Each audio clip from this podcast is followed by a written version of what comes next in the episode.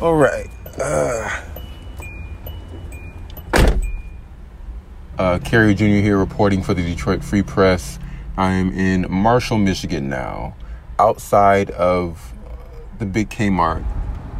So, Tara, how long have you been shopping at a Kmart? Um, my mom used to work for Kmart when Oh, I was wow. little. So Oh. pretty much my whole life. All my life.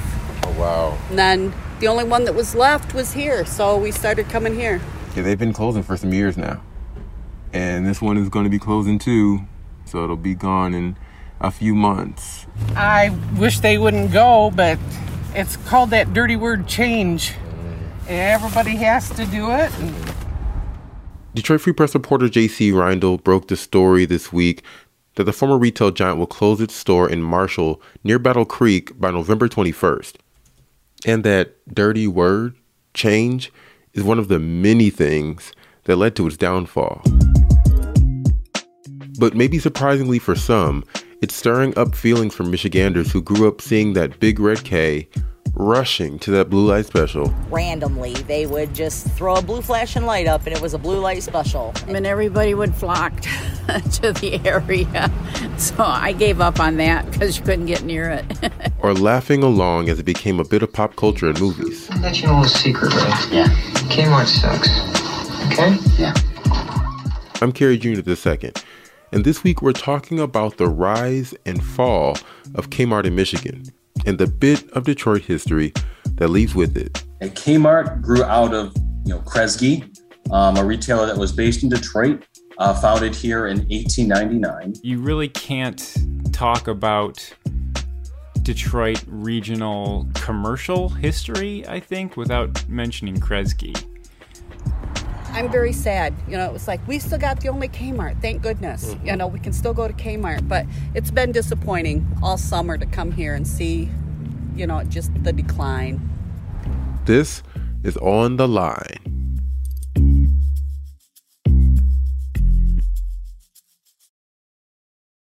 So, how did you start covering uh, the closings of, of malls and, and the, the Kmart?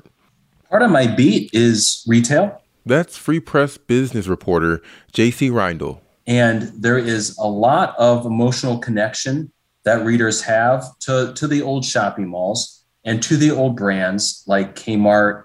You know, people you know, grew up shopping there. And so we've been covering those malls as they enter their final chapters. And so, can you tell me what's happening with Kmart? And Kmart has had a very long and gradual and painful demise. You could say that they've more or less been having a clearance sale since the, the mid 2000s. But before that, Kmart was a pretty big deal. It was one of the first big box retailers, and they you could go to Kmart, you could get anything there. And in 1962, when you had the first one that opened, um, this was revolutionary. You, you didn't have stores of that size. And Michigan, at its peak, there was 134 Kmart's in the state, and I believe they had over 5,000 workers. So this was a giant employer, and he had a huge footprint across the state. You, you didn't have WalMarts and, and Targets and, and Meijer like you like you do now, way back then. And over time, you know, it just was no longer as as innovative as, as what it was. You know, same with Sears, and, and those big department stores. And and how did Kmart get its start? What was what was the beginning, the origins of Kmart?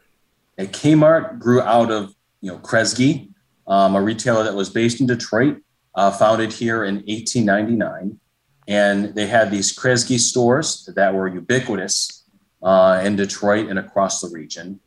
So if you walk into a Kresge's, they traditionally had uh, a, a red awning or a red um, sign out front with gold lettering. It said Kresge with five and ten cent store, or maybe it would just say nothing over ten cents.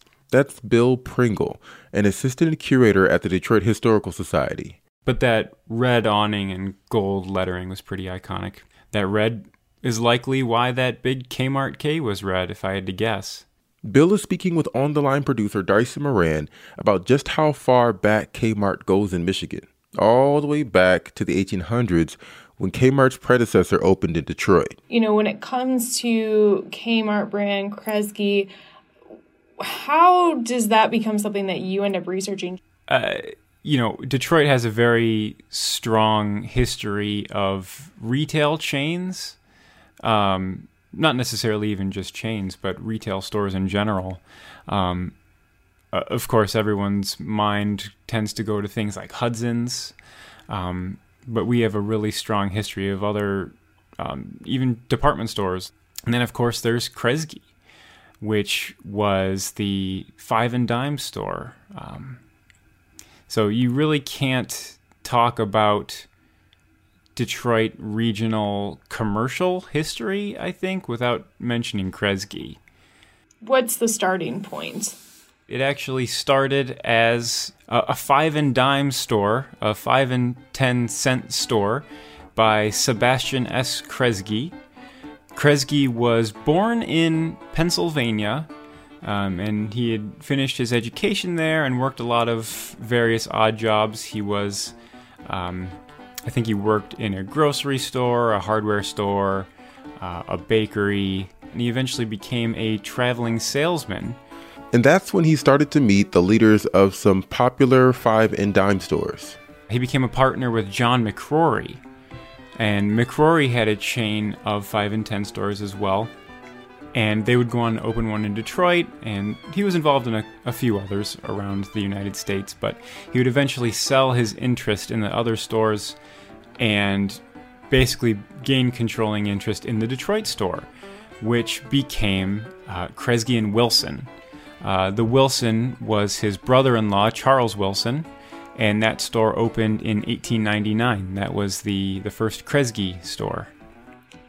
And now, just really briefly, this idea of five and dime stores like what is that? I mean i think i remember seeing um, you know images in old black and white movies. Um, i think there's like an audrey hepburn one where they're playing around in there right? Um, but uh, what are what are these stores? Sure. I, I think maybe the the easiest way to think of them is sort of like a, a general store that you might even be thinking of in those old movies at the Detroit Historical Museum, my place of work on the lower level, we have a representation of Kresge and Wilson with the the red awning and everything. It'll give you a really good representation of what those stores were like at the time. You know, we know it as this well-established brand, but how important was it at the time when it when it opened up here? I think because everything was sold at a very affordable price, it became a um, a reliable spot for people to shop for you know whatever it is they might need they could find multiple different things in the same shop and that was really important at a time when detroit was experiencing such tremendous growth this was a heyday for Detroit industrialization with the auto industry, the stove industry, pharmaceuticals, all that. And Bill told us that meant a lot of migrants coming into the city. And it was important to have a shop where they could reliably buy things that were affordable. And as a result, the Kresge brand grew fast. So I believe by 1912, when the company was incorporated as the SS Kresge Company, it already had 85 stores um, spread out beyond the city. In 1914, the Kresge building on Grand Circus Park opened. Today we know it as the Kales building. That was a, an Albert Kahn designed building. Um, that opened just 15 years after the founding of the company as sort of their big headquarters, a gigantic, beautiful skyscraper right in the heart of downtown. And then it grew so fast that it needed another new building. Uh, in 1930, their headquarters was established um, on Cass Park near the Masonic Temple. So, just in those 15 year blocks, it shows how massive of a growth they had. Back then, the Kresge brand boomed despite its competition with other five and dime stores. Kresge's was very attentive to consumer demand. So, in an effort to give consumers the things they were looking for, they said, okay, well, we'll start charging a little bit more. Maybe we'll go as high as a dollar. And I know for a long time, many Kresge's and then Kmart's had uh, lunch counters, um, and that was that was popular as well. After the break, the loss and legacy of a Michigan staple, Kmart.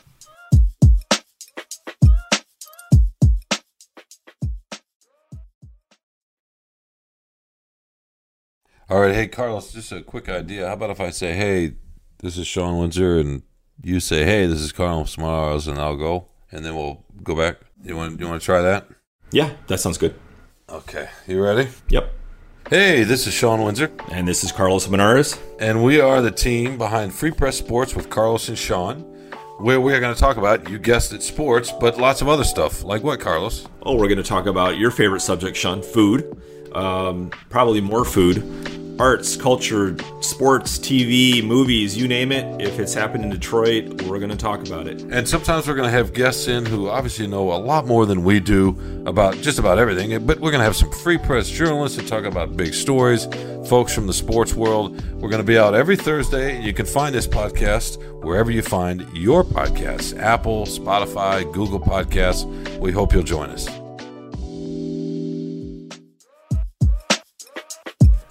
And we're back. Let's jump right in.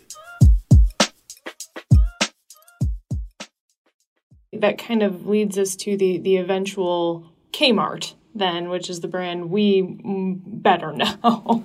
Curator Bill Pringle and producer Darcy Moran once more.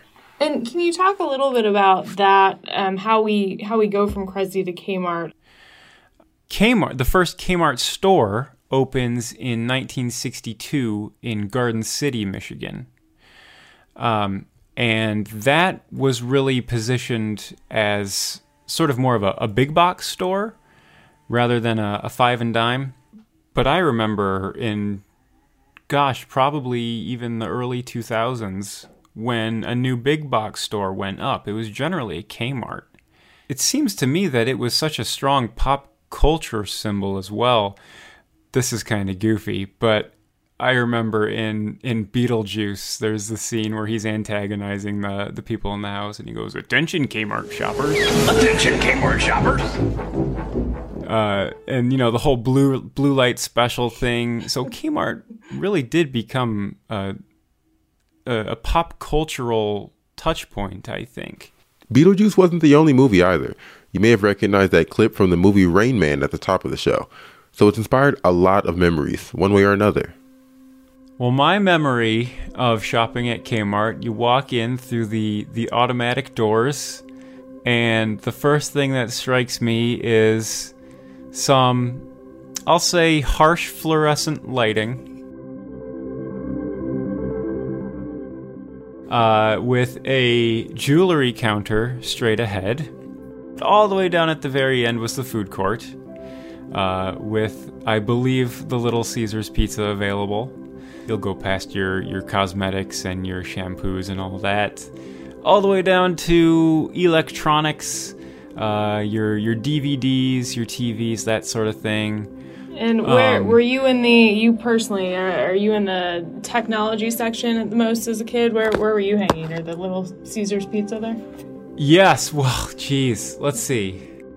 If I was going to Kmart, it was likely in those early days being dragged there by my mom for maybe back to school clothes, uh, or the, you know, whatever odds and ends we needed at the time when we were nearby. It was near my grandparents' house, so occasionally we'd make a trip from there to there. Um, as a teenager, Kmart was sort of my secret spot to find discount video games. Um, and I was really upset when they stopped carrying those. They didn't quite go out of business yet at that point, but they had stopped carrying video games, which sort of for me was the, the nail in my own personal coffin for that one. The problem with Kmart is it did not successfully respond to competition. Free Press reporter J.C. Reindl again. Walmart was their, their main competitor. And you know, by the 1990s, they were overtaken by Walmart. And they never really were able to keep that, that, that, that niche going that, that Walmart was able to take over. You had Target came in and, and Kmart the, the owners at the time it seems like they didn't really invest in the brand um, like the competitors did, and they lost a lot of shoppers. And they had that bankruptcy in 2003. And that was a big deal. You know, Kmart used to be headquartered here in Metro Detroit in Troy. And then after that bankruptcy, you had this this financier, Eddie Lambert, and he came in, he bought it out of bankruptcy. And he also, you know, he also had had Sears, he owned Sears, and he decided to combine both of those those brands together. And the Kmart did move its headquarters, um, you know, outside of Chicago. The entity was making a lot of money those first couple of years. And the reason why it had so much cash on its balance sheet is they were not making the investments in the stores. And but eventually that catches up with you. You know, that the stores, you know, start looking a little dowdy, you know, a little dated. And if you don't renovate for a couple decades, that's going to turn off shoppers. What were people's reactions when the first Kmart started closing? People were very sad and nostalgic when the first Kmarts began to close in the 2000s. But as time went on, it became rather anticlimactic because you've had so many Kmarts that have closed, um, you know, throughout Michigan, throughout the country, that in, in, recent years, I think people were numb, you know, to the the shock of the closures. Uh, some people I know with this this recent closing of the last Kmart in Michigan, um, you know, they were surprised there still was an operating Kmart in Michigan. However, it's a little different back in Marshall at the last Michigan Kmart. I'm very sad. It looks very different. Um, it looks very it's empty. There it's not being kept up as much. We've been noticing that the last couple months. Yes. That it's just real empty. Mm-hmm. and they just don't have a big variety. They're not restocking shelves. And marshall city manager is concerned about what is going to replace the kmart. They're not sure yet uh, they're hoping that another store can go in there. You know, obviously not another Kmart, but something similar to Kmart because I think there is still enough demand, you know, in Marshall to support something like a Kmart. You know, one positive that can be said about these old Kmarts is they tended to have great locations. There's usually a lot of traffic, and that has been good for redeveloping these these former Kmarts. In the meantime, uh, they might, they will probably have to travel to Battle Creek, about 20 minutes away, or stay in town and shop at Dollar General. Is the is the brand Kmart? Will that is that going away completely? Or are they revamping and changing the name to something K related? Is it going to be completely disbanded and we'll never hear about K anything ever again? Yeah, that's a big open question about whether the Kmart brand is going to survive, um, at least in name only. We don't know at this point. I believe the busiest Kmart is in all places, you know, the island of Guam. Um, there's been a couple of stories done throughout the years, and they just can't keep any inventory on the shelves there. It's like just just crazy how how busy that Kmart is. Um, I would presume that you know for the near future, at least, they're going to keep the Guam store open, but there are still some Kmart's out there, so we haven't seen the last of this brand. Sadly, for now, Michigan residents have. This year, we'll say goodbye to a company with roots even older than the big three automakers people that that have been nostalgic for Kmart, they they think about you know going to the store with you know maybe mom and dad when they were little, and going there as teens, and it, it may be less about what was so great about the stores, and I think just you know being being young at that point in time that makes them really nostalgic, um, real sentimental. I think it was more about just thinking back to their, their younger years than how great the stores were. I think it's easy to form an attachment to that, especially as a Detroit thing. I think we as Detroiters tend to take special pride in the stuff that started here or in the area. Um, just because, you know, we Detroit has a long history of being, you know, looked at as being looked down on, um, and so the the real stars that come out of Detroit, I think we have uh, we have a special affinity for. That they will be missed. They've been in, an institution for a long time. We had them in, I think every city. Hastings had one. Charlotte had one. They're, they will be missed. They will be missed. I think that's part of the the sadness that these Kmart stores are all closing now. Um, because, like I said, it's it's not only a pop cultural thing; it's a it's a regional thing. It's a it's a Detroit thing. So it does it does fill that same spot as something like a a Vernors or uh, Little Little Caesars or a Better Made. I think it, it fills that same sort of um, that Detroit cultural you know box, and so I, I think it uh, it rests pretty firmly there within that pantheon.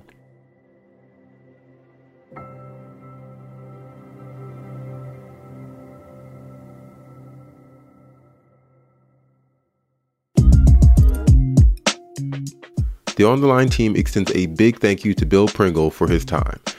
Also, please make sure to check out our show notes for more on visiting the Detroit Historical Society. We also want to thank Freep reporter JC Reindl for his reporting and for talking to us. And additionally, thanks to Gina Harrington, Barbara Perkins, Tara Ventura, Holly Jordan, and Terry and Ike Bursley for talking to me in the parking lot of a Kmart.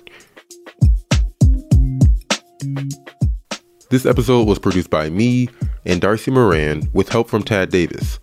Anjanette Delgado and Marianne Struman are our executive producers, and Peter Bhatia is our editor. The music for the show was called Fort Trumbull and was produced by DJ Lost Boy. Thanks for listening. And please subscribe, rate us, leave a comment, and share the podcast. We really appreciate it. See you next week.